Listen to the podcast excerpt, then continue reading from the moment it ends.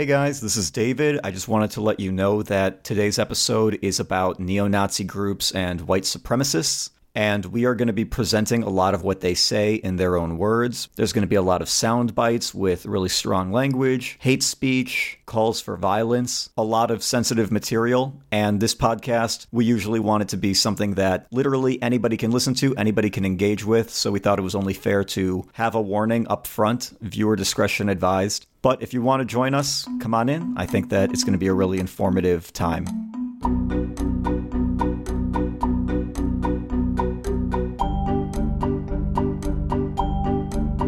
Begin. The Internet.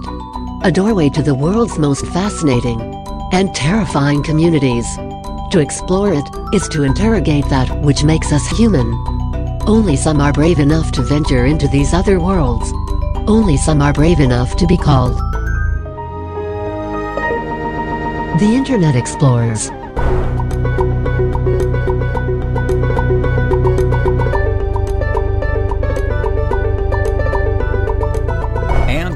Back. Welcome to the season two premiere of Anderson Brothers The Internet Explorers. I'm your host, David Ryan Anderson. And I am your other host, Evan Axel Anderson. We are jazzed to be back this season to talk about some more exciting topics. Evan and I have been using our break to dig deep into several topics. Some of them are kind of heavy, like this one, which is why we're going to jump straight into this so, for our season two premiere, we wanted to kind of get back to our roots a little bit. We looked at our season one premiere about Nazi ideology on the internet, how it's perpetuated, and how it's been bleeding into the real world. And when we did our last episode about Nazis, it was in the wake of the Charlottesville Unite the Right rally. It felt like this moment where a lot of Nazis, white supremacist groups were all coming out of the woodwork and like announcing that they were here and that they really wanted to influence policy. And it felt like we were a little bit late to the party. We kind of missed the boat a little bit. Like we had a lot to say about them, but they, you know, they revealed themselves already. They revealed their hand.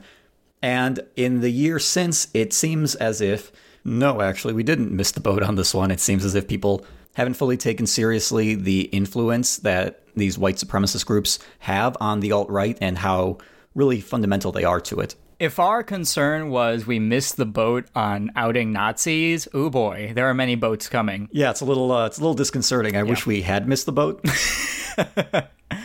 Yeah, I mean, the past year has witnessed a real growth in specifically like real world fascism and Nazism in the public realm. Not even just in the United States, but also worldwide, which I think goes to show that we were definitely right to discuss it even a year back, but I think it's becoming even more important that we discuss the reality of this of the situation. Yeah, what we've noticed in the past year, or really more, is that the alt right is being used as a device to to mainstream Nazi white supremacist talking points that previously really just existed online or in isolated communities and doing so with the end goal of affecting actual policy, actually gaining political government power. And a concern of mine is that when people hear us or other people talking about Nazis, there's this instinctive reaction to think, okay, well, you're being dramatic. Like everybody calls people they disagree with politically Nazis. And I would like to really, really hit this hard immediately out of the gate. We are talking about literal neo Nazi groups here. America was, until this past generation, a white country designed for ourselves and our posterity. It is our creation, it is our inheritance, and it belongs to us. To be white is to be a striver, a crusader, an explorer, and a conqueror. We build, we produce, we go upward. We don't exploit other groups. We don't gain anything from their presence. They need us and not the other way around. The mainstream media, or perhaps we should refer to them in the original German, Lügenpresse. It's not just that they are leftist and cucks. Indeed, one wonders if these people are people at all or instead soulless golem.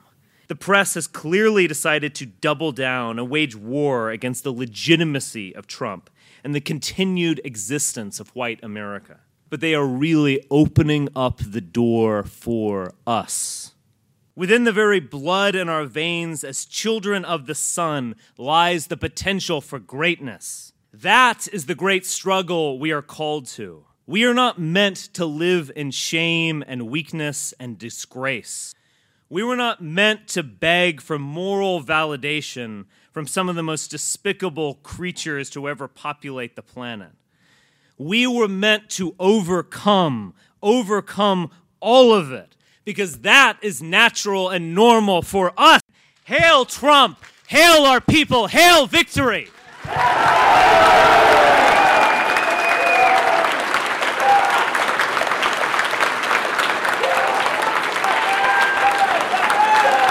There is literally so much to unpack in that little segment. We could spend the next hour talking about all the little subtle dog whistles and things, even for such a overtly Nazi piece of rhetoric. But we have much broader, more general fish to fry. Anyway, that man that we just heard was out and proud neo Nazi and white supremacist Richard Spencer. He is the head of the National Policy Institute, which is a white supremacist organization. But you probably know him best as that Nazi that got punched in the face in that viral video that was making the rounds for a while. But most important is that he is one of the main organizers of the Unite the Right rally. And Richard Spencer is not only sort of the ideological founding father, but also the man who coined the term the alt right. The website where he discussed his ideas and his political concepts uh, was named alternativeright.com. Experiencing the 9 11 era, and I became extremely skeptical of that whole flag waving period, let's all hold hands in order to save America, I knew that we had to get away from the conservative movement. By about mid 2008, I was using this term alternative right or alt right. The alt right has existed long before Trump. Trump definitely energized the alt right. He was elected because of the immigration issue, which is fundamentally an identity and race issue, let's be honest. Because we have this connection with them, we can inflect his policies. And typically, when you bring up guys like Richard Spencer, it's very easy to say, well, you know, you're focusing on a few bad actors. You're trying to paint an entire movement with a very broad brush. That's unfair of you. Like talking about Nazis, it's just clickbaity. But in the wake of Charlottesville, I think that, that that doesn't really work as an argument. I can understand the desire to want to see the best in people, but And conceptually, we've like literally demonized Nazis for so long. It's difficult to imagine anybody in the real world being that. You know, like we've had so many video games and movies and bits of pop culture where Nazis are vampires or demons or robots or zombies to the point that I think it's it's become sort of clownish. right, it's hard to imagine a real person is a Nazi. or it's it's it's specifically a historical phenomenon like it only existed in germany in you know the 30s and 40s like it, that's not a modern thing that can happen And for me personally, I'm at the point where looking at the alt right, as far as leadership goes, I don't know who's not a white supremacist. I know that sounds really extreme, but extreme but true like if, if there are people who are not, they're they're essentially irrelevant. And I say that because their voices are not the ones that are being emphasized. They're not the ones who are leading people. Yeah, I, I mean, when you actually watch videos of Charlottesville or look at reporting on Charlottesville, their invisibility is telling. And let's jump back for a second because I want to talk about Charlottesville some more. The Unite the Right rally was portrayed as an attempt to find all of these different disparate conservative groups. You know, the Republican Party was extremely fractured at this time. It felt like there was no real singular leadership that everybody was following. And this was arguably an attempt to really try to unify everybody under a new alt right banner. We're going to rejuvenate, breathe new life into American conservatism. That's a great narrative. That's the narrative they wanted to push. But if you look at the actual speakers and organizers, you've got people like Richard Spencer. You've got guys like Nathan Damigo, who had Identity Europa, which is a neo Nazi organization, who, by the way, did time in prison for robbing a man at gunpoint because he looked Iraqi. Charming man. You've got David Duke, also known as the former Grand Wizard of the KKK. And there's others. We're not going to inundate you with names. We're going to have a document available for everybody to look at. Wherever you're listening to this episode, we're going to include it in the description so you can have access to it and kind of see what we're working off of. And we do this for accountability. Like a lot of people have been saying uh, post Charlottesville, like, yes, there were white supremacists, there were neo Nazis, KKK guys there, but they represent a minority. Fortunately for us, we live in the age of streaming, of social media, and a lot of these neo Nazi guys, they have to evangelize online. So these guys are always going to post online anything that makes them look powerful, anything that promotes solidarity. And we, as observers, can just go find live streams that they were posting all day. There were several of them from inside the rally. We can see exactly what was going on in there. Yeah. Everybody was a camera to a certain extent. Yeah, no, we have an unobstructed view inside, and a lot of them in the past year have been taken down because they reflect extremely poorly on the image that the alt right wants to create. But thankfully, there's lots of people who will watch these things live, they'll save them, and they'll distribute them for the sake of saying, look, this is what these people say behind closed doors when they think nobody's watching. So, just as an interesting little exercise, I would like to talk about some of the symbols and iconography that are visible just all over these streams. Oh, yeah, let's let's discuss this. There are flags, t-shirts, shields depicting the black sun, which is imagine like four swastikas like all layered on top of each other. Yeah, it was a Nazi occult symbol which uh, featured prominently in the Eagle's Nest, which was Hitler's hideout in the Alps. You have flags of the United States National Socialist Movement. The American Nazi Party. literally. And you've got a lot of Crusader imagery, a lot of iron crosses, uh, Nordic runes. Yeah, I mean, Norse runes figure heavily in both sort of the occult and sort of Aryan, sort of Germanic, mythic roots of the Nazi Party. Uh, is it the Odin's rune, which is sort of looks like an eight if you chop the bottom half of it off. Yeah, and that's what the U.S. National Socialists use as their symbol. Yeah. Oh, you, uh, also, there was the the apartheid flag of Rhodesia is something you could find. Oh wow, deep cut there. Some yeah, deep cut. Rhodesia being the sort of pre-colonial and apartheid government variety of Zimbabwe, the the country in Africa. I mean, it was a it was a British colonial possession. It was ruled by whites in a similar manner to South Africa. And another thing is that I mean uh, we're talking about a lot of this sort of tongue-in-cheek Nazi uh, adjacent symbols. There are also swastika flags. Like, I mean, there there were actual like just straight up swastikas. Yeah, which sort of gets to the point that we're making here, which is that these were not just casual white supremacist, casual neo Nazis. And as further evidence of that, you have in attendance the Daily Stormer. They had a giant banner. For those of you who don't know, the Daily Stormer is an unabashedly white supremacist neo Nazi Yeah. media outlet. It gets its name from a Nazi publication. Der Stürmer. And that one I'd like to focus on because around that banner, you can see there's a massive crowd. I'd say at least maybe 200 something people. Yeah, and that's only what you can actually see on the video because you can only see half of the crowd. And there is a particular quote that I would like to focus on from these people because it is terrifying and chilling to me. Like, let's just play it.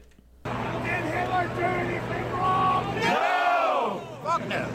I love my people! I love my people! One more. One more. I want everybody to PFP pay close attention because this is the first precept of the true alt-right.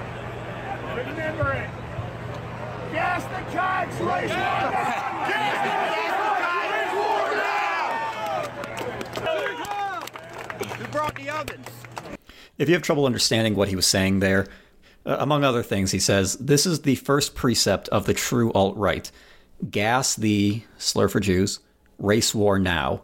And the crowd, everybody starts chanting, The gas thing. the Jews, race war now.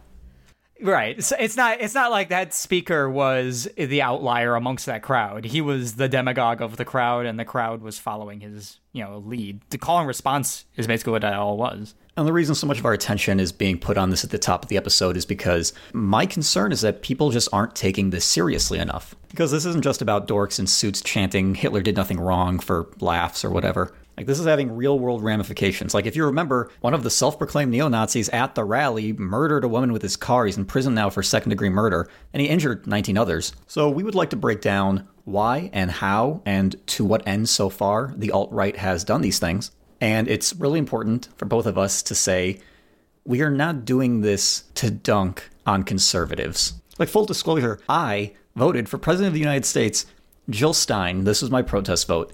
And Jill Stein, it turns out, is most likely somehow associated with Russia in an attempt to try to undermine American democracy, one way or another. And I am saying it on the airwaves here that I'm willing to admit I was I was had, I was suckered in by that. I don't regret voting third party though. That's a whole other conversation. But my point is that we're all in this together. Yeah. we're in the middle of a lot of a lot of weird, disturbing ways that people are trying to utilize the internet, manipulate the systems that we have that are invisible to us to try to influence us and manipulate us. So, what I want to do is for us all to join hands. This is something we're going to do throughout the podcast. All of us to join hands, say, you know what? None of us are impervious to this. Sometimes we're going to have allies we have to purge because they are bad for us. They actually don't have our best interests in mind. And we do not want to be associated with people who are going to do things like that and abuse us those ways. Yeah, you have to know when to cut your losses. I mean, David has a very concrete example of when he's been had. As far as I know, I've never been had. No, I mean, here's the thing. Like, it's comfortable to sort of lull yourself into the assumption that the decision that I made or an attitude that I held was always justified. And I think our goal here is not to blame anybody, well, aside from maybe the Nazis, but rather to raise awareness and to build solidarity across basically the entire electorate who say, yeah, fascism is bad, Nazism is bad, and that is not something that the US will tolerate. Yeah, and it's it's very easy to make excuses or try to minimize kind of what uh, these people are doing, and I think that we do so at the peril of legitimizing them or saying that we are tacitly endorsing you. And I don't think, I hope none of us want that. Yeah, I mean, it's easy in the short term to ignore the oncoming sort of catastrophe that would be enabling Nazis. Uh, we fought an entire war to defeat that. We worked with communists who, you know, the US, we've not been particularly fond of communists, but we recognize that fascism is a far more destructive and insidious thing. And you have to basically work with people that you disagree with uh, on politics and on policy to recognize that there are evils out there. There are evil ideas and there are evil people. And that evil needs to be stopped, and it requires everybody working together to do so. Yeah, it's an ideology that is already inspiring violence and murder, like today in the year 2018. They seek friends in the mainstream who can view them as kindred spirits or allies and then cover for them. And just doing the appropriate research for this episode is emotionally draining, mentally exhausting, because it is just wading through the most hateful, vile rhetoric that I've ever come across.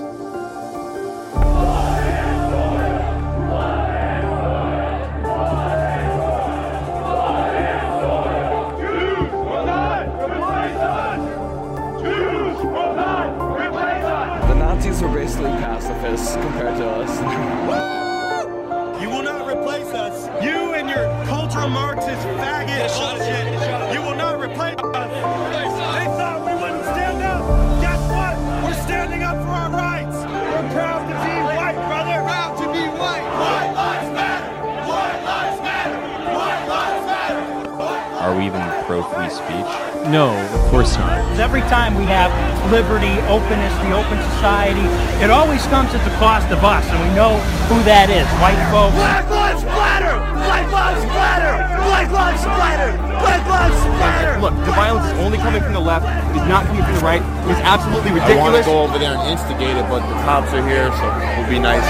People are badly hurt. Oh my God, badly hurt. Badly hurt.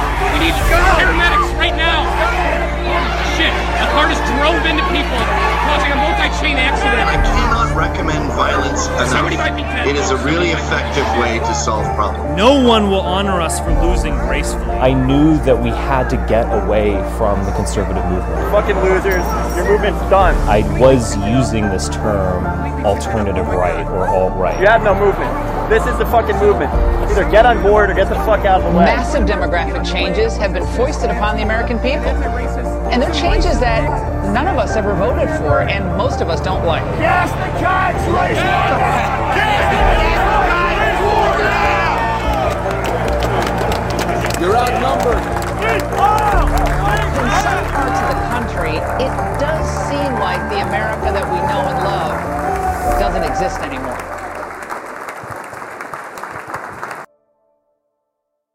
If that montage was at all alarming or confusing, we are going to spend the rest of the episode breaking down everything that you just got a little taste of and more, and providing some context for what the heck is even going on here. So let's start with the thousand foot perspective. Let's start really broad. So, in this conversation, and I think any conversation where you want to be arguing in good faith, you want to have an honest conversation, defining terms is really important. I think a huge amount of disagreement on anything comes down to two people have a different conceptualization of a concept or a term. So let's define some of these terms. When we talk about neo Nazis or we talk about Nazis, what do we mean? Well, you can talk about classical Nazis literally being the National Socialists of Germany, but in American and a modern context, we're generally talking about a fascist ideology that looks specifically towards white supremacism as its basis for its national character. So, America being, uh, or I guess in Germany, if you're talking about skinheads and neo Nazis in Western Europe, white people being the most important element of your country uh, to the exclusion of everybody else. So, to black people, to Muslims, to Latinos, to anybody who is not a Western European person. And to be white in their minds, it relies on some kind of very strong European or even sometimes imagined European heritage. So, for example, like religion has nothing to do with whether you're white or not.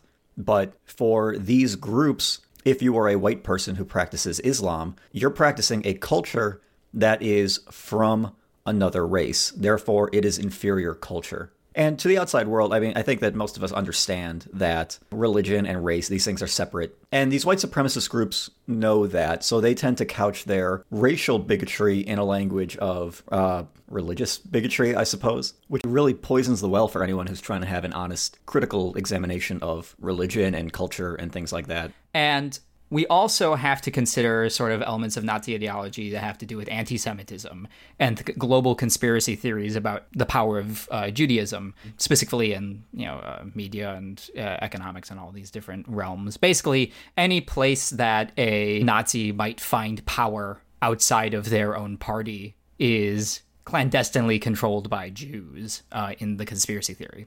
So that's what we might mean by people who we're talking about as Nazis.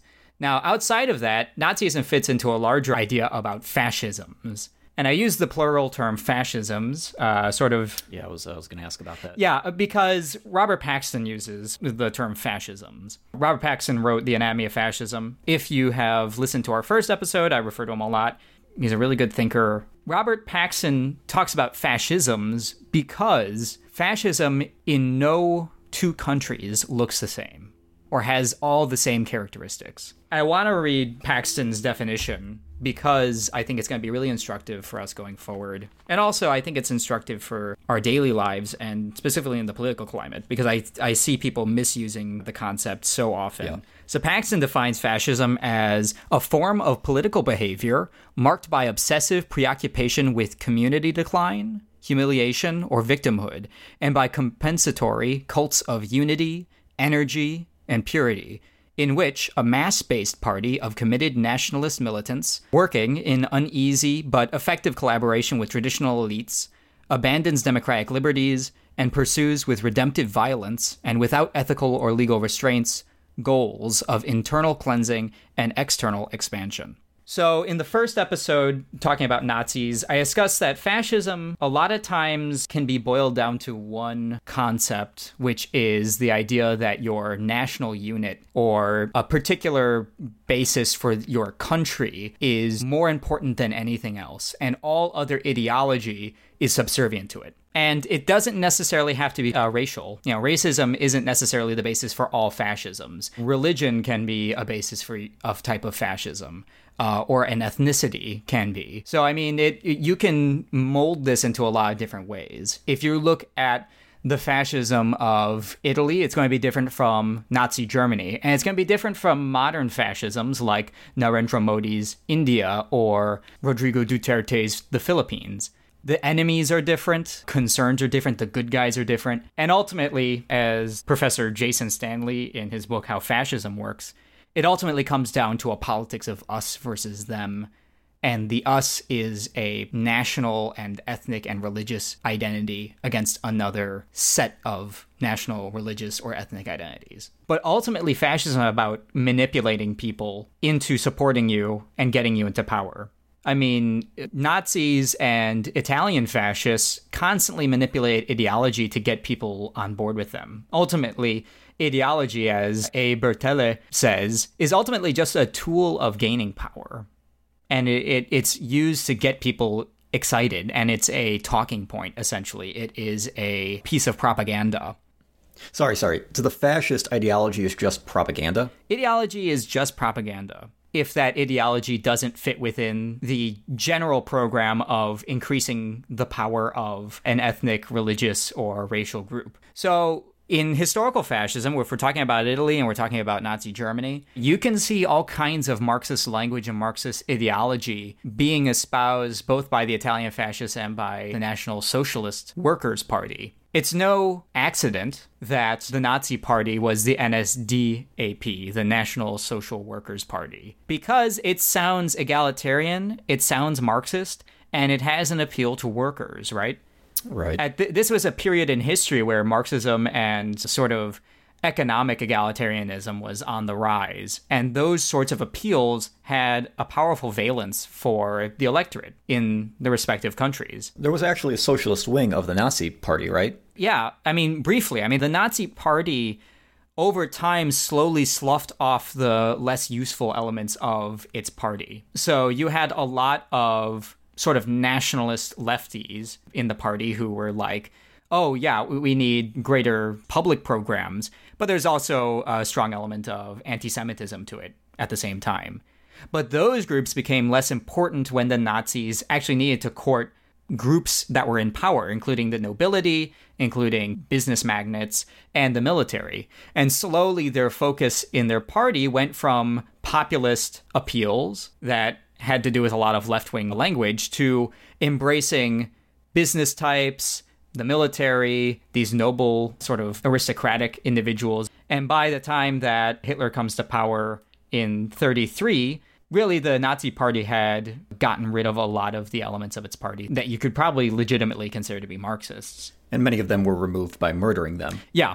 I mean, that's another element of fascism, right? Uh, and of course, Nazism is that it has no problem with violence. And in fact, violence is this pure and honorable, to a certain extent, expression of manliness and of national purity and also of culty fascination with action and with the power of the will and things like that. That the most powerful people can make their will a physical reality. And in real life, if you're in a democratic system, and this is why fascists hate democracy, because democracy, by definition, requires compromise. And fascists hate that idea because then it means that your will is being uh, corrupted by other people's will. Yeah, we just wanted to specify that because you know, we, we want to make it clear we're not just using heightened language. We are talking about something very specific, but also we don't want to encourage people to go out and start accusing, you know, every instance of inequality of being Nazis or white supremacists or something. Like these are very specific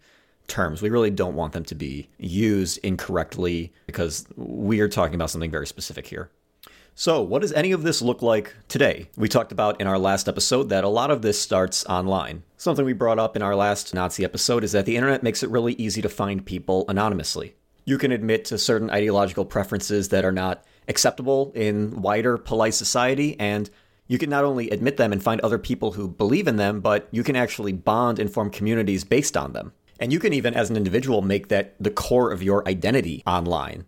So, one of the benefits of living in a society under constant surveillance is that we get to take advantage of that for stuff like this. The catch 22 for these Nazi and white supremacist groups is that they need to find new recruits. And that means that to a large extent, a lot of what they do has to be done in public. And that also means that there tends to be a paper trail that we can follow. So we mentioned that live stream videos are really popular in our opening. In addition to that, there's also social media platforms like Gab, which was essentially the alt right answer to Twitter. A lot of alt right leaders, members felt that they were either being directly censored by Twitter or just not being valued or listened to on the platform.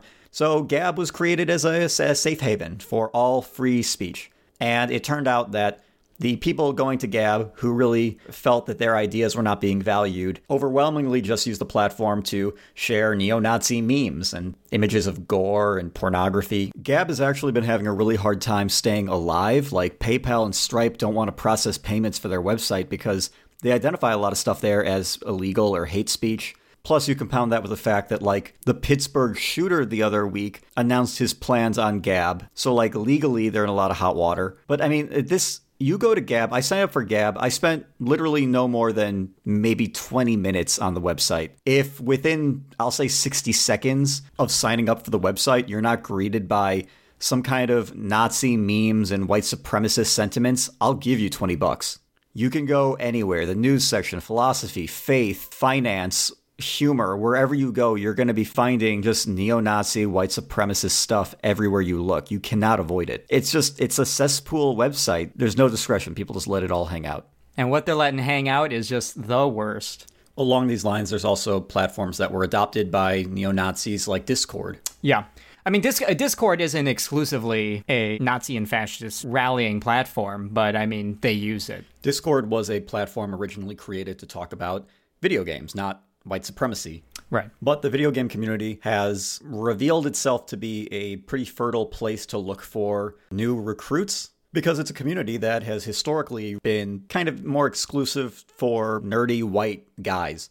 And there's a lot of people who still see it as being a place for them. Yeah. It's not exclusively that, but I mean, uh, there's a lot of them. It's absolutely not a community that's exclusive to white guys, but there was a point when it predominantly was, and there's a lot of people who are still in it who believe that it should remain that way. Right. And Discord has been having a really hard time with this because they keep purging neo Nazi white supremacist groups on their platform and they just keep coming back and coming back. And as we've been seeing, if you're looking for them, they're really not subtle. So here's a few examples of some Discord servers. You've got Rotten Reich, which claims to be the best neo Nazi server that is currently recruiting. So they're recruiting, they're actively promoting that they're looking for new members to join. So I'm going to read some excerpts here just to show you the kind of things that they're saying. I'm going to censor this because it's awful. Yeah, um, well, I'll I'll provide a little beep sound. I'm just, I'm just going to censor it myself. I'm, I just won't say it. Darn. These kind of servers will have rules like no Jews, also, no Muslims, no atheists. Like we said earlier, there's a sort of cultural component that goes along with being white. They also say no N words. And if you're one of these, you might as well leave because you'll be kicked out anyway. And no disrespecting any of the fascist champions. So, saying Hitler was a coward who shot himself is unacceptable and will get you insta-banned. We're okay with non fascists who are willing to learn, but if you're here to counter signal, you're not welcome here. It also says no slur for gay people.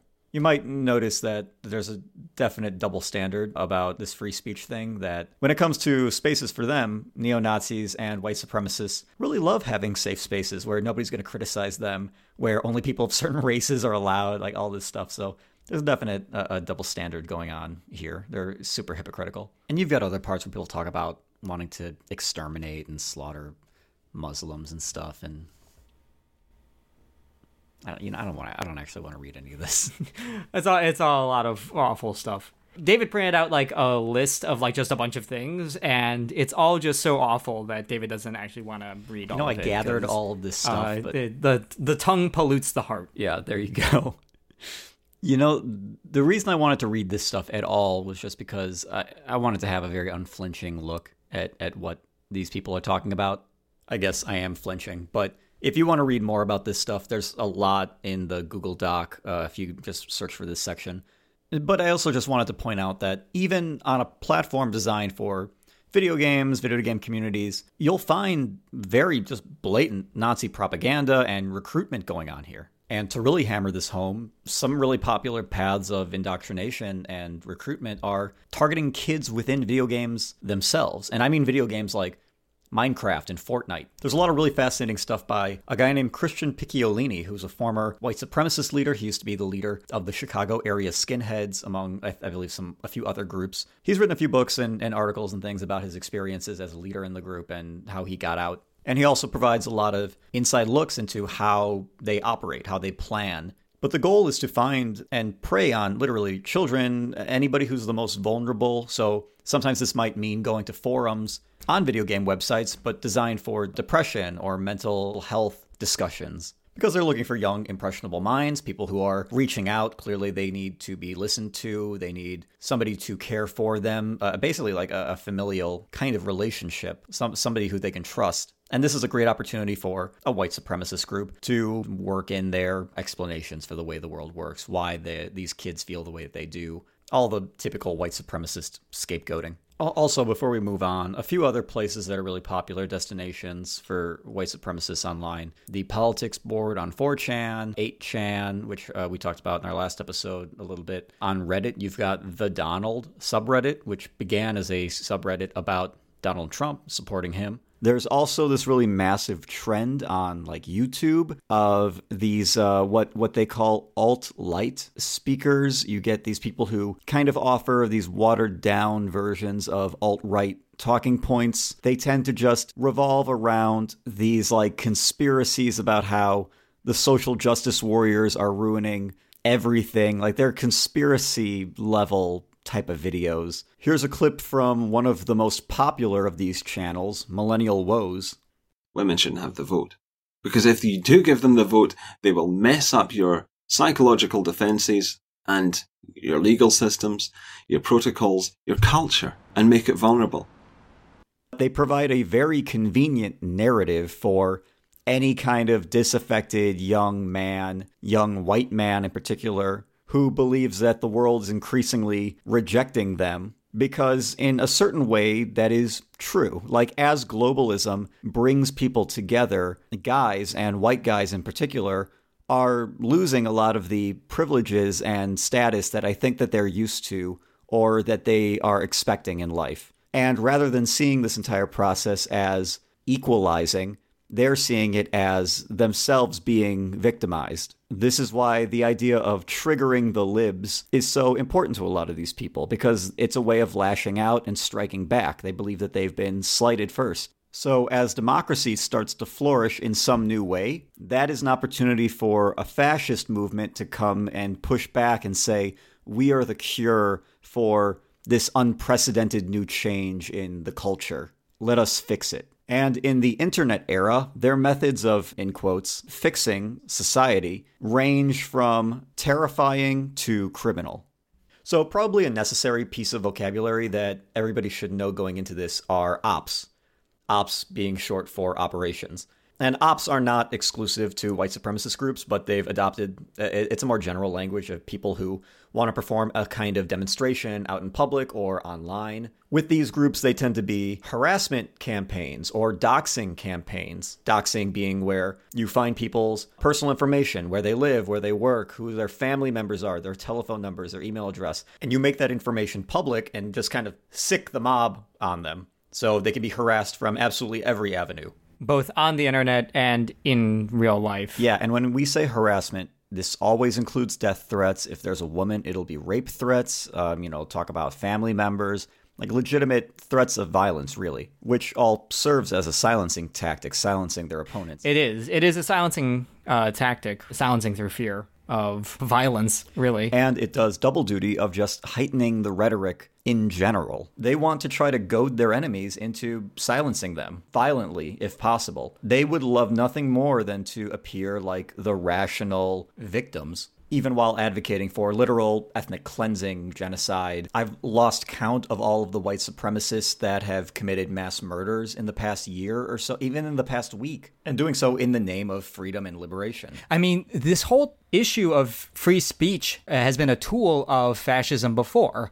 It, it, there is a propaganda, Nazi propaganda poster from 1928 that literally shows Hitler with tape over his mouth. So the concept of Nazis are being silenced is one that goes all the way back to the origins of this train of thought. Yeah, the basic formula for this stuff is whoever has to say something hateful, potentially violent, those people can do it anonymously or it can be done by a small random person so that the movement as a whole, when they're held accountable, can just say, I disavow. And they can use the idea of free speech as a smokescreen that whenever anybody criticizes them, says that what they're saying should be considered violent, this is a free speech issue and that they're they're just trying to defend the First Amendment. And isn't that beautiful? Of course, it's all a lie, and we've got a clip here of Richard Spencer outlining exactly what he believes about free speech on a stream for his followers. As far as government regulation, I mean, yes, I think in the short term we would favor government regulation of speech, but long term, uh, are we even pro free speech? No, of course not. But we have to use this platform in order. So we're, we're being radically honest here. and- yes, yeah. radically pragmatic. Yes. So in this clip, we hear Gregory Conti, Richard Spencer's co host, ask him, Are we even free speech? And Spencer says, No, of course not. But we have to use this platform. And he stops and Conti asks him, So we're being radically honest here? And he says, Yes, radically pragmatic. This fits into a larger concept of fascism that says that ultimately fascists hate democratic institutions and democratic concepts like free speech, but they recognize ideology and things like free speech can be tools for gaining power. Ultimately, at the end of the day, the game's goal is to gain power, and fascists are willing to use any tool that they have that democracy provides them, though they are not limited to democratic norms. And in fact, they will work and use democratic institutions to undermine those norms, like free speech, which is why we say fascists use the concept of free speech as a convenient cloak for their ideas, but ultimately they would like to use that as a tool to actually destroy free speech and to basically have an enfranchisement of their speech over others. Right. And couple this with the fact that these guys organize, they operate online. I am not afraid to go out on a limb and say that the Nazis understand the internet and its role in society way better than most people listening to this right now.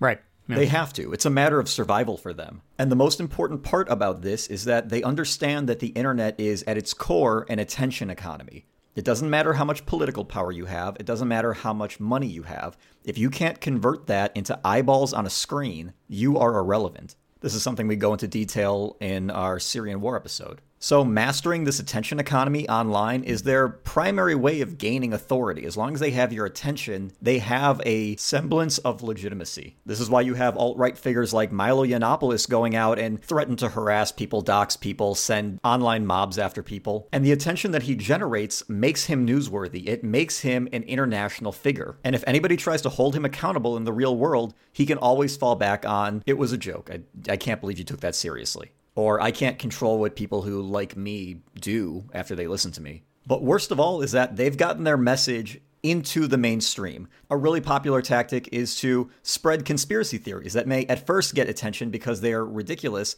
but over time they get repeated enough they become indistinguishable from actual news. And when that happens, it enters into the political realm. We have actual politicians spreading conspiracy theories. We'll get into those in more detail in a moment. So, in spite of the fact that they began as a movement with very little support, they've been able to figure out how to hijack, if you will, the system we have in place better than anybody else has, and take advantage of our assumptions that things that are newsworthy or discussed a lot must have value. And even on top of that, because you're claiming the mantle of free speech in that situation, whether or not that is true or not, you end up building popular outcry, right? So people who aren't on the alt right, people who aren't fascists, will say, hey, you are censoring this guy. That's bad. And now you have more people listening to or willing to listen to you because they're sympathetic to the problems that you've experienced. But at the same time, I think we have to mention uh, Dr. Eddie Glaude Jr. has talked about this. He's a professor at Princeton. That a lot of times the issues of free speech on campuses is overblown a lot of the time. These are sensational stories that will hit the headlines of the media saying, like, hey, Milo has been run out of Berkeley, or X speaker uh, has not been allowed to go to a, college or has been disinvited. Glaude mentions that those are the outliers, in effect. That universities have a huge range of different people on the political spectrum speaking at them and presenting ideas. But what ends up happening is that for these particular members of the alt right, like a Milo Yiannopoulos, he's going to get more eyeballs and more outrage surrounding him because of the way he presents himself. And ultimately, that's his industry, right? It's an outrage industry. He, he's getting people to look at him, and that's how he makes money because that's how you get attention. Yeah, and there are two other uh, aspects of this methodology. One is if you can't get your signal boosted by the media, do it yourself. There are literal armies of bots online that are created just to prop up hashtags on social media, like All Lives Matter or White Genocide. And we've talked about in our Robot Church episode how stupid algorithms are, they take this as evidence of a legitimate popular movement that deserves more attention. And then couple that with methods to destroy the signal of the people that you want to silence. Like, I believe it was Black Lives Matter that you had all these Nazi groups and Nazi bots that were spamming that hashtag with images of porn and like decapitated heads, like anything that clearly violated terms of service for different social media platforms. And so the algorithm at like Twitter or whatever sees this stuff and decides, oh, Black Lives Matter is a group that's devoted to spreading porn and gore out in the world. We have to shut them down. Even though obviously this has nothing to do with the actual people who are involved with Black Lives Matter. Right. And what this leads into is how the alt right is really, really good at predicting how people are going to respond to everything that they do and using that to try to play their opponents and getting them to behave a certain way that they can capitalize off of.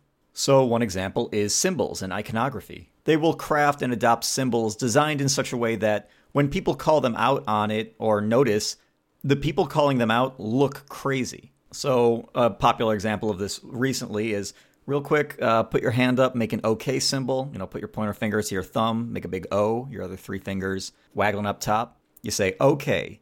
Sorry to trick you, but I just got you to do a white supremacist symbol. Sorry, I don't know if you know, but they took it. The three fingers on the top look like a W, and the, the round part connected to your arm there looks like a P. WP, white power. It's theirs now. What won't they co opt? And uh, if this sounds absolutely ridiculous to you, that's on purpose. Like a lot of this stuff, we can trace it back to its origin. This whole thing started on 4chan years ago as an op for explicitly this kind of purpose. Let me tell you how it works. At the Brett Kavanaugh hearing, for example, White House assistant Zina Bash got a text in the middle of the hearing. She was seated right behind Brett Kavanaugh. After getting the text, she immediately made the OK slash white power symbol, rested it neatly on her elbow so that the camera could see, and, you know, kept going OK in the back. Like she did everything she could to make this symbol again and again for the camera. It was very unnatural. Now, this was being done live, so people like me started jumping on this, saying that is not a natural way to put your hand. There's no reason for her to be making the OK symbol. The only other option that we could tell is that she was doing this as a white supremacist gesture. Why is a White House aide doing this symbol at a Supreme Court hearing? And many people immediately jumped to the conclusion that she was herself a white supremacist trying to signal to her base. And of course, the reaction from reasonable people was, What the heck are you talking about? The OK symbol is a completely benign gesture to do. You people are seeing racism and Nazis everywhere. You're crazy. Now, is Zina Bash a white supremacist? I don't know. I kind of think it doesn't really matter for this conversation. What appeared to happen is that she got a text that instructed her to do this symbol. For what reason, I don't know exactly, but I know that these symbols are chosen online in such a way that whoever notices them looks unhinged and to a moderate, reasonable person, they are unreasonable and to be feared. Like I'm sure many of you are probably kind of getting weird vibes just from me bringing this up. That that can manifest itself in all kinds of ways. Where y- at this point, like reality, uh, that's actually a, a topic that Jason Stanley brings up in how fascism works, which is that ultimately unreality is a sort of a, a, a useful tool for fascism and for Nazis, which is the ability to simultaneously do something and then disavow that action. Um, you you can see this in uh, in Russia with uh, with Putin. If you listen to our Russia episode, Tim was talking about how the Russian government will hold a position and then deny it, and then have one person say, "Yeah, that was the position that we held," and then have that person fired, and then can continue to deny it while pursuing that policy. It ultimately has the effect of confusing outsiders and people who are trying to view things to the point where they become exhausted, and it, it produces sort of a mental exhaustion from trying to parse out what's even going on. Right. This is something called the wilderness of mirrors. That's something we talk about in that episode. It's so confused what is truth, what is half truth, what is a scheme to waste my time. While you're spending time and energy trying to be honest and fact check, they're making strides towards their goal. It's infinitely more difficult to be correct than it is to lie. So these movements online can actually wage wars of attrition against their opponents using nothing but rhetoric. But this is what they want. They want us to get wrapped up in debates like this. And as with everything they do, it boosts their signal. Innocuous things boost their signal. This is why, if you ever wondered why are all these white supremacists obsessed with this cartoon frog, this frog, Pepe the Frog, was just a meme. It was a really popular meme. They said, this is going to be ours now. This thing is already popular. If we can imbue it with our identity, anytime people share this unknowingly, this is going to somehow link back to us. It will be associated with us and it will be indistinguishable, the normal people from our people. It will make our ranks appear stronger. It will incite debate over who is and who isn't a Nazi. It's going to create paranoia. Again, it is it is turning popular icons, ideas, ideologies into tools for fascist propaganda. Yeah, and one thing we're seeing more and more of is these alt-right groups adopting the outrage call-out culture of the left and trying to twist it to serve their own means. So, uh, a recently really weird example of this is that James Gunn, the writer director of the Guardians of the Galaxy movies, basically the second in command at Marvel Studios, was in a single day fired by Disney due to fan backlash over some really tasteless jokes that he had made on social media years ago. So Disney, trying to make sure they're on the good side of the public in light of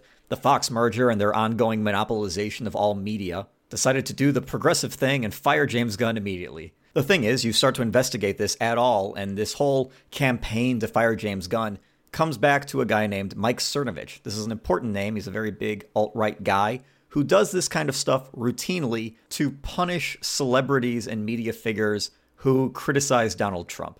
The entire campaign to get James Gunn fired was never about being legitimately offended by old jokes that he had made. This was all an attempt to flex, punish a celebrity for going against what the alt right wanted, and basically just show off and say, we know how to play the game, and we're going to do it yeah. better than you. And and Mike Cernovich does this kind of stuff all the time. I mean, there there are plenty of other people where the literal exact same strategy was employed on them and to, to various effects. Uh, sometimes they will take those tweets out of context, but with James Gunn, it was a it was like a legit like this is kind of a weird joke to make. Um, but uh, these are strategies that are tried and true on in the alt right to basically silence people. And again, if you think that we are exaggerating about Mike Cernovich or we're projecting our interpretation of his motives onto him, we have a clip here from when he did this to a guy at CNN. Yeah. He decided to spread a false story that this reporter at CNN was doxing a kid in order to ruin his career. I started that whole narrative that he was doxing people. The whole narrative. I got that going. I'm gonna claim that you doxed an underage kid. Fuck you, sue me. You know, like, I just don't give a fuck. I will do the nastiest hit articles out of anybody. Fuck K-File. I don't feel bad for what's happening to him. I'm glad it's happening to him. He deserves everything that's coming his way. K-File, you fake news fuck. Even if the person's not 15, that's the narrative now, so fuck you. You know, good luck. Nobody gives a fuck if that's true or not. That's the narrative. Nobody cares. That's gonna become the social truth and the social construct. You're the guy who doxed an underage boy you're like, well, he wasn't underage. He was like 20. Doesn't matter, bro. You lost control of the narrative. What would K-File be remembered for? Doxing a 15-year-old boy. Goddamn. You know, bringing down fucking 15-year-olds on Reddit. Shit. Holy fucking shit. That's your fucking legacy, bro. Nobody does a hit piece like I can do. Uh, Mike Cernovich is just the creepiest man ever. Mike Cernovich is so terrible, and he some of the stuff he just does for attention. Like it, it sometimes it even gets hard to figure out what does he honestly believe yeah. about what, what is what is cosplay and what is rea- you know actual attitudes? It's it's hard to parse it. At a certain point though it stops mattering who's who. Who is a sincere fascist? Who is taking advantage of a movement for the sake of their own career? Who is joining on because they think it's a good joke? Who is doing this because they don't actually believe that these people are real nazis so like, what's the big deal? And for the people who are not sincerely fascist they still are taking on the appearance of a fascist to an outside observer, these people all might as well be the exact same. And as we're finding out, the outside observers in this case are actual politicians and media figures who are trying to get a handle on who their young base is. Yeah. I mean, uh, these these guys function as basically business fronts to clean dirty money, except the dirty money is fascist ideas, uh, and the front cleaning it is they're inoculating uh, the ideas. That's that's right. In our last podcast about Nazis, we coined the term inoculation. True. TM Anderson Brothers. Yeah, we came up with the idea together. Yes. Inoculation is a conjugate of the word innocuous. It's the opposite of inoculation. So uh, when you're inoculated, you get a little bit of a disease and it kind of feeds your immune system and lets you build up a resistance towards it. Whereas inoculation, you get a little bit of a bad idea, a bad ideology, but it's presented innocuously enough that you kind of ignore it and it just kind of grows and festers inside until you, you. until yeah, one day you recognize you are yourself the disease, and you say, "I, I embrace this." This is me now. yeah. So we can start to see how these ideologies and very explicit neo Nazi talking points start showing up in conservative media. And I don't think that everybody who parrots one of these talking points is themselves a Nazi, but I do think that they are in danger of exposing themselves and their audience to this inoculation effect. Yeah. And in these clips, you're not going to experience the same kind of like visceral punch that you would with like a quote from Richard Spencer or from these Unite the Right rally guys. Because everything gets softened, it gets massaged for a mainstream audience. But regardless, I still think it's important to listen to them and really recognize how what's going on here is basically baby's first introduction to white supremacist rhetoric. I know that sounds extreme and alarmist. A lot of this stuff does, but like everything, we have brought our receipts. We want to show our work, and we're going to try to explain why we see what we see. Yeah. These are neo Nazi talking points going back literally decades. So, the first one we're going to talk about is one that's surprisingly prevalent. It's this idea that the left is trying to start a civil war, that they want to get a civil war going. This one's particularly popular with white supremacists because they have been itching for a do over, basically, of the last civil war. They want a reinstitution of a white ethno state. They want to revoke civil rights for anybody who's not white. And their shared fantasy is that the way of doing this is by provoking a brand new civil war, basically by whatever means necessary. This has ties going back to William Pierce's The Turner Diaries. This was a book that was really popular with white supremacists and anarchists. This was a book that inspired Timothy McVeigh, also known as the Oklahoma City Bomber. And in the modern day, what you're seeing is this myth being spread that the other side is going to initiate the Civil War with the hope that this will stir up a lot of fear and anxiety, and people will end up saying, Don't let them, let's strike first. And then, ta da, prophecy fulfilled. This is something you see Tucker Carlson talk about. Activists on the left are moving toward violence. They are aware of this, and some applaud it. The message of all this is clear. The left no longer considers its political opponents fellow citizens or even human. How long before they start openly calling for something bad to happen to those opponents? Because once you decide that the people who disagree with you are Nazis, everything is allowed. Why wouldn't you threaten them in restaurants or burn their houses down or who knows? This could very well end in tragedy. You start talking like this and you don't know where it's going to go. Some progressives seem to welcome all that. Quentin James, who's the head of a political action committee that supports Democrats, recently announced that those calling for calm are, quote, accomplices of the current administration. Accomplices? This is the language of total war. It's scary. It has no place in politics. We're heading towards something awful. The country badly needs them to cool the rhetoric and rein in the mob. No more Nazi talk on their TV channels. There's a point of no return, and we are approaching it. This is something you see Dinesh D'Souza talk about. We cannot find any precedent for what is going on now in our lifetime. But I think we have to go all the way back to 1860. Think about it. An, an outsider, a Republican, uh, comes in out of nowhere, wins a close election, and all hell breaks loose. Uh, and the Northern Democrats are also uh, going berserk. Some of them are calling for Lincoln to be assassinated, which happens later. The Southern Democrats are so unwilling to live with the Lincoln presidency, they're ready to break up the country. So all this craziness is going on around Lincoln. So it's an eerily similar parallel to what's going on now. And quite frankly, it's the same party, the Democratic Party, that is the root of the that's the culprits here. You have guys like Alex Jones, even Dennis Prager, Pat Buchanan, Erick Erickson. Now, again, I'm going to specify that I don't think that these people are themselves trying to start a civil war. What I think that they're doing is passing along a lot of rhetoric that they think just helps them politically. It paints the other side as hysterical. But the reason that these arguments were out there in the first place was to inspire people to start a civil war. There are a lot of people who are just waiting for this message to become adopted by the mainstream as an excuse for them to act. So this one's particularly terrifying for that reason, especially because the left is not calling for a civil war. I mean, I'm sure you can find a few people who say some stuff, but in general, people do not like war. Maybe they mean Antifa, which is already like a, a, a fun scapegoat. Yeah, and they do sometimes explicitly reference Antifa, but in all these instances, nobody ever says, look, this is the rhetoric of Antifa. They want a civil war. It's always this very interpretive, well, look at what they did. Clearly, they want a civil war. I mean, we're trying to, to avoid doing stuff like that. Plus, who on the left is even courting Antifa anyway? I, anyway, we'll talk to an Antifa guy sometime. Maybe they can clarify some of this stuff for us, but I don't. Another popular one is about George Soros.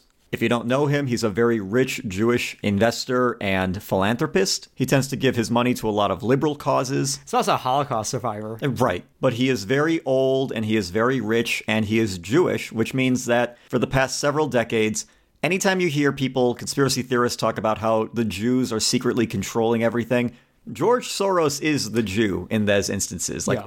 he has been the face of Right. this conspiracy theory for a long He- time. yeah, it, it, he's a literal whipping boy for them to exercise their anti-Semitic scapegoating.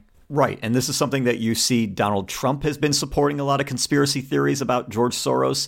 Rudy Giuliani, just uh, the past week, wrote on social media that he thinks George Soros is the Antichrist. Again, we'll include some links to this stuff in the Google Doc.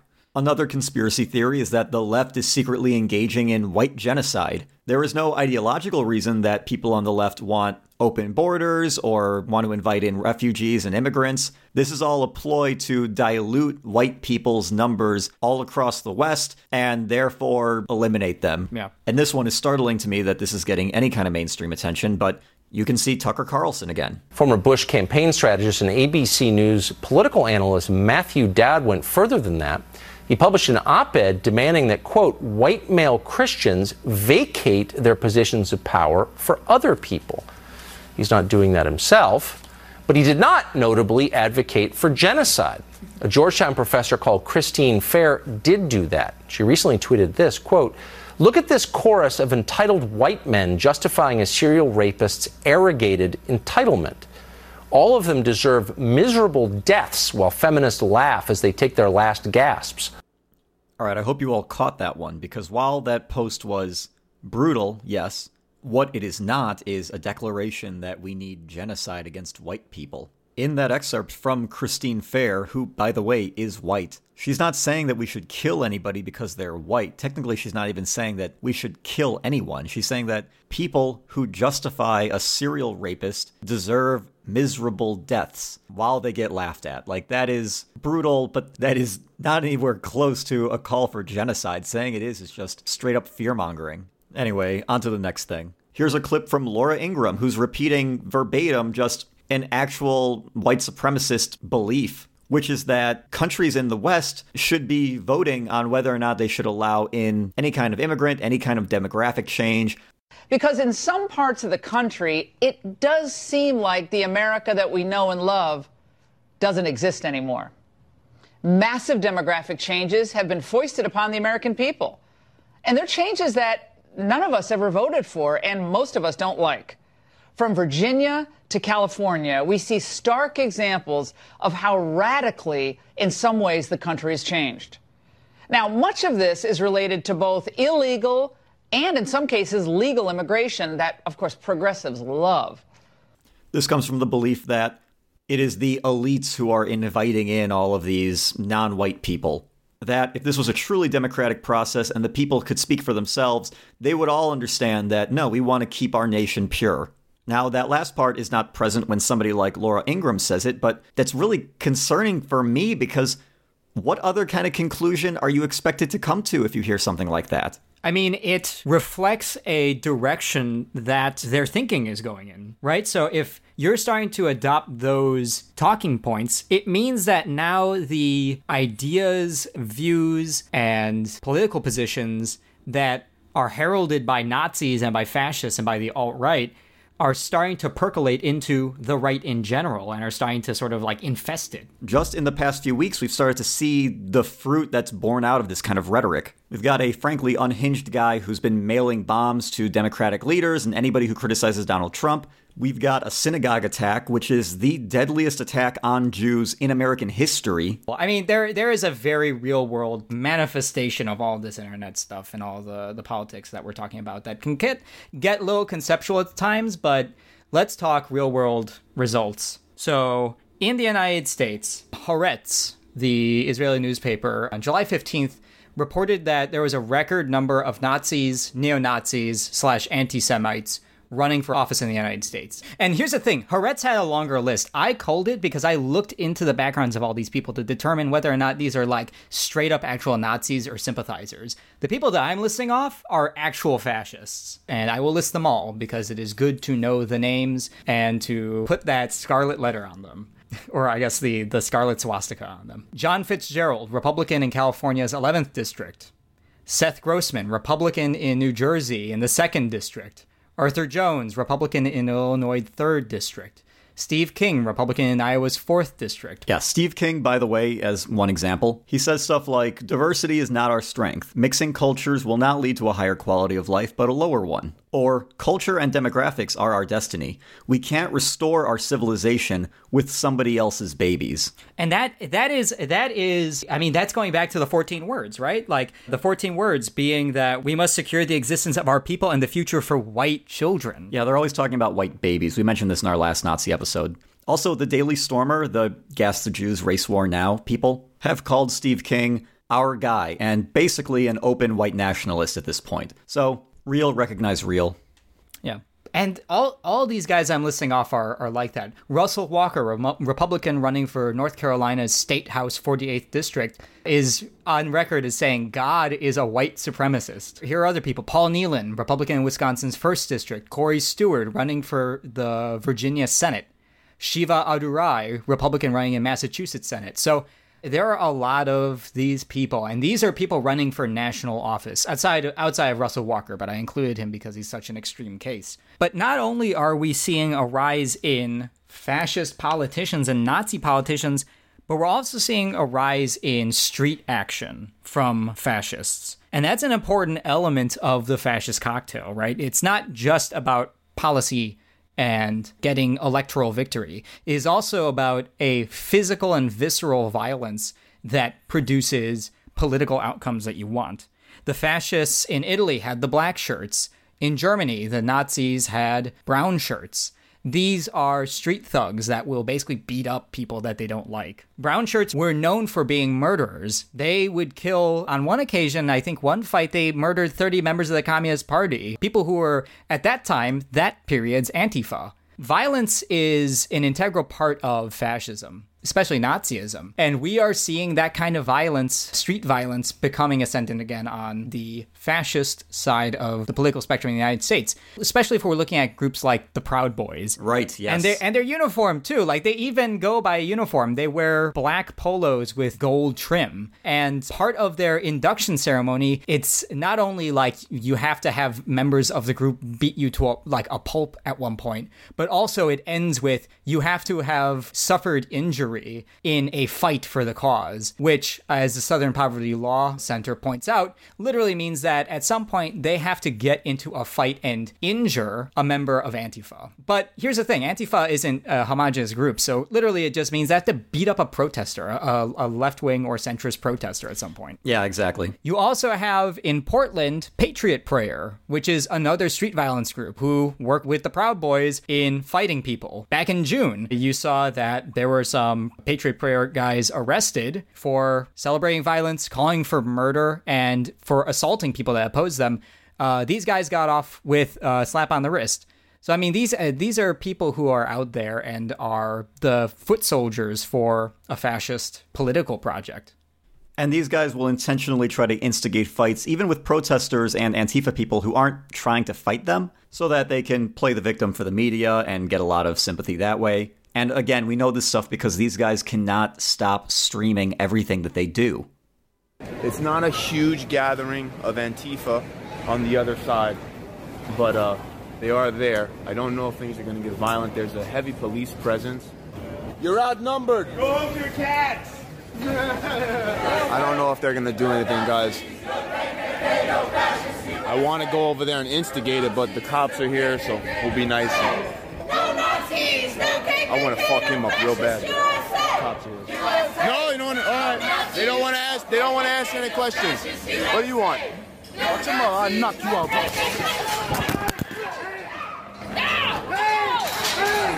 I was just recording. All I was doing was recording. Yes, sir. Officer, all I did was record. Officer, please, I didn't want to fight him. He just he got like this. I didn't know I didn't know what he was gonna do. I was recording, sir, and then he ki- he came in my face. He's like, "But what's your problem?" I'm like, "Dude, I'm just recording." Yes, sir. Thank you. Yes, sir.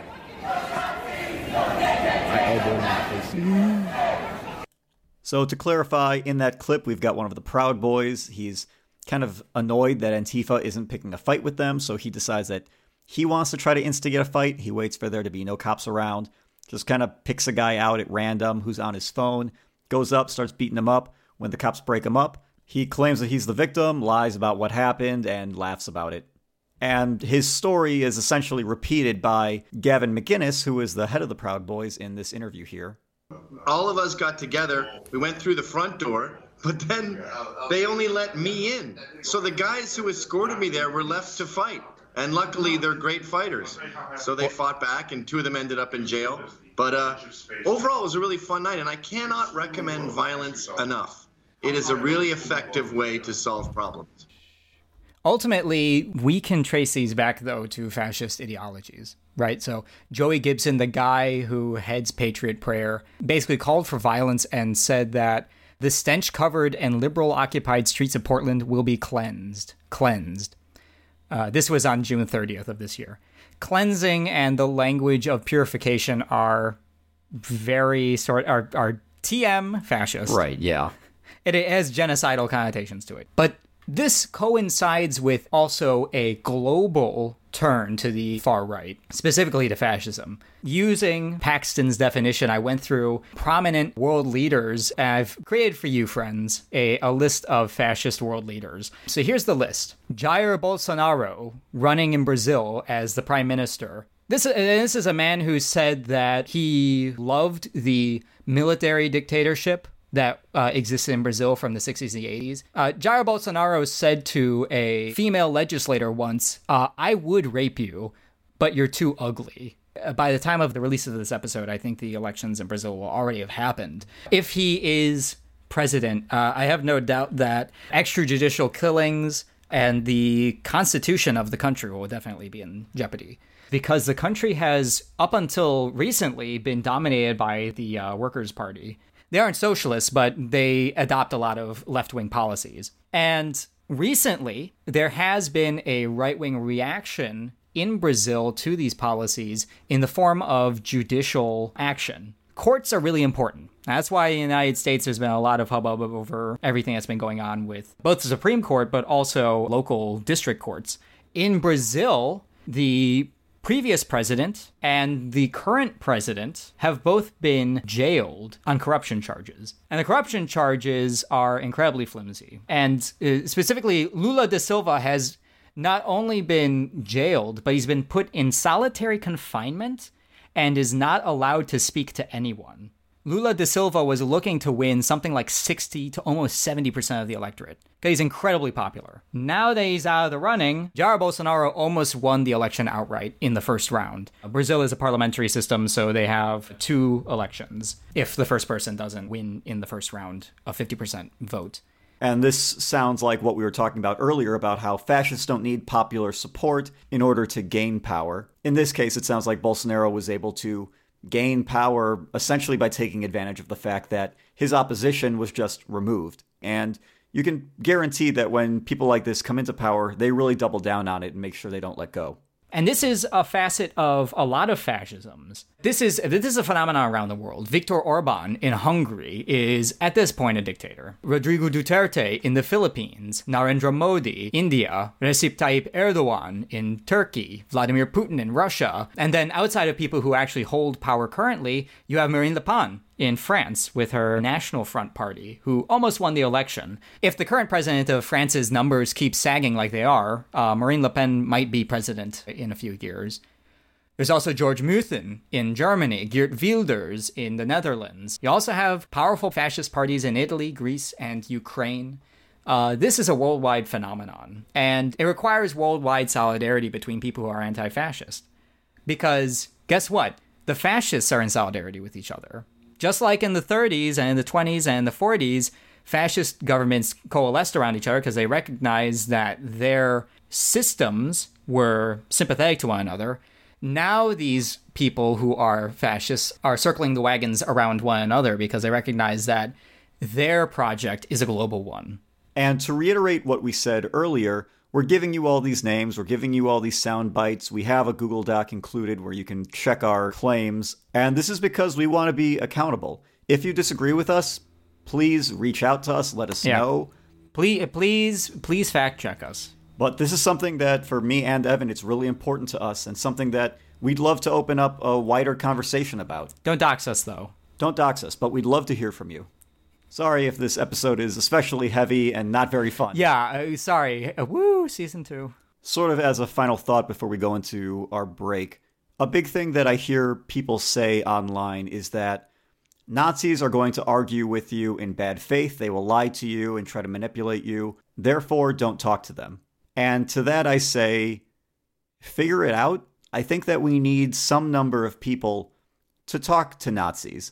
And not only talk to Nazis, but challenge Nazis and white supremacists publicly in a forum that young people are going to see because a hardcore Nazi white supremacist, yes, they will lie to you, they will try to manipulate you, but there are a lot of people who are entering into this world who are sincerely questioning why is a Nazi bad?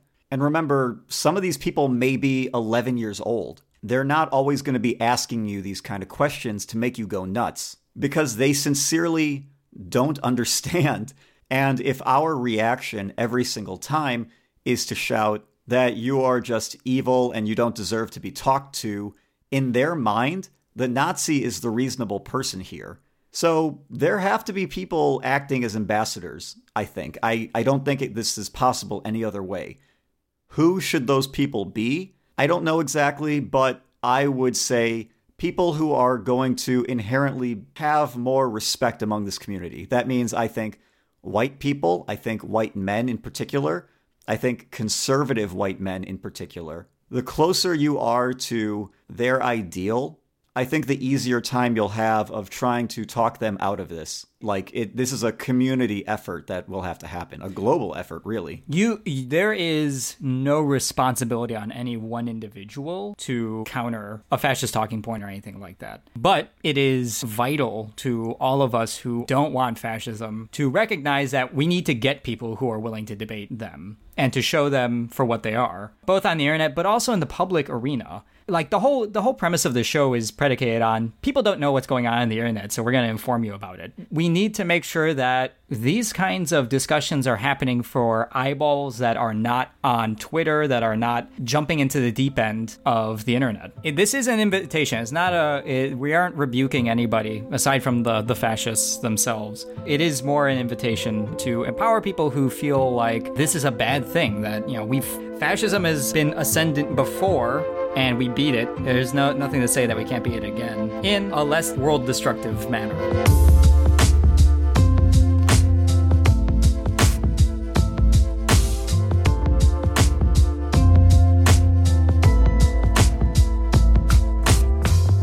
This is a long one, David. This was very long. We've been at this for about three hours now.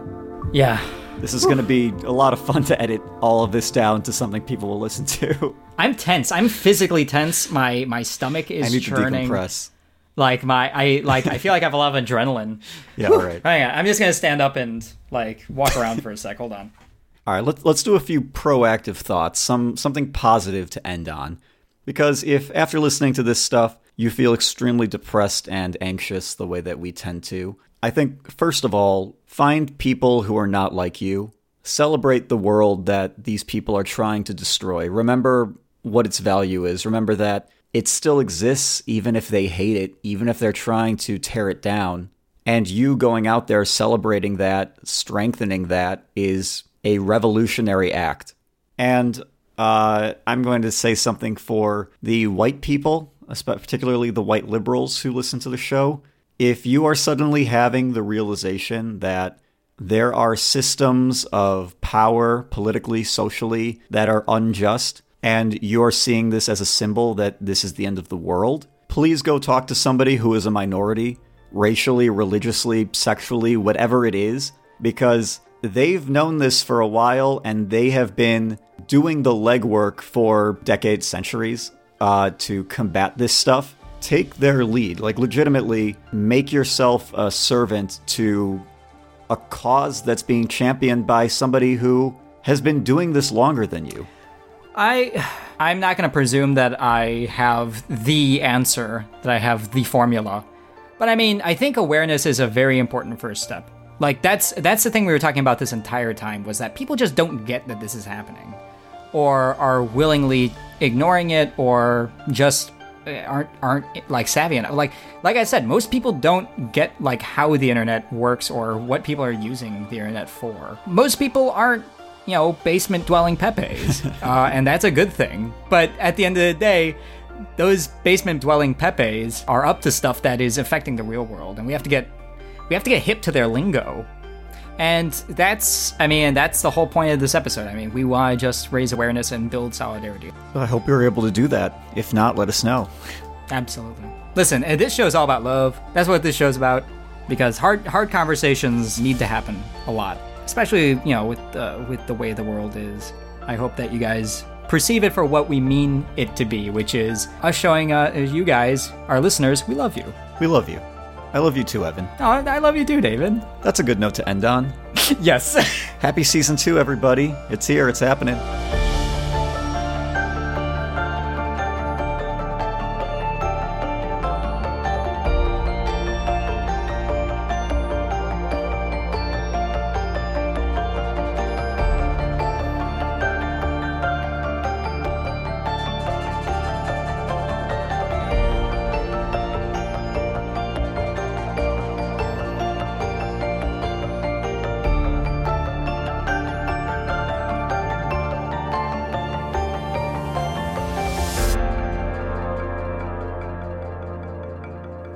All right, everybody, it's David again. The episode is over, but as always, it is time for credits. We had Killing Time by Stanley Gurvich and Departure by Ian Post, which we're listening to right now. And as always, we'd like to say thanks to Something Unreal for his Windows XP remix that we hear at the top of every episode. If you are listening to this episode the day it was released, today is the midterms. Most likely you're listening to this after the fact, though. And I'm going to predict right now that, regardless of the outcome of the midterms, these white supremacist groups are not going to go away. And honestly, I think the more that we defeat them, the harder they're going to strike back. So I feel like this is going to be an evergreen podcast episode, unfortunately. So I hope that we were up to the task and that you guys learned something and were at least a little bit inspired by the end. Thanks so much for listening, even though we went over time. We really appreciate you guys.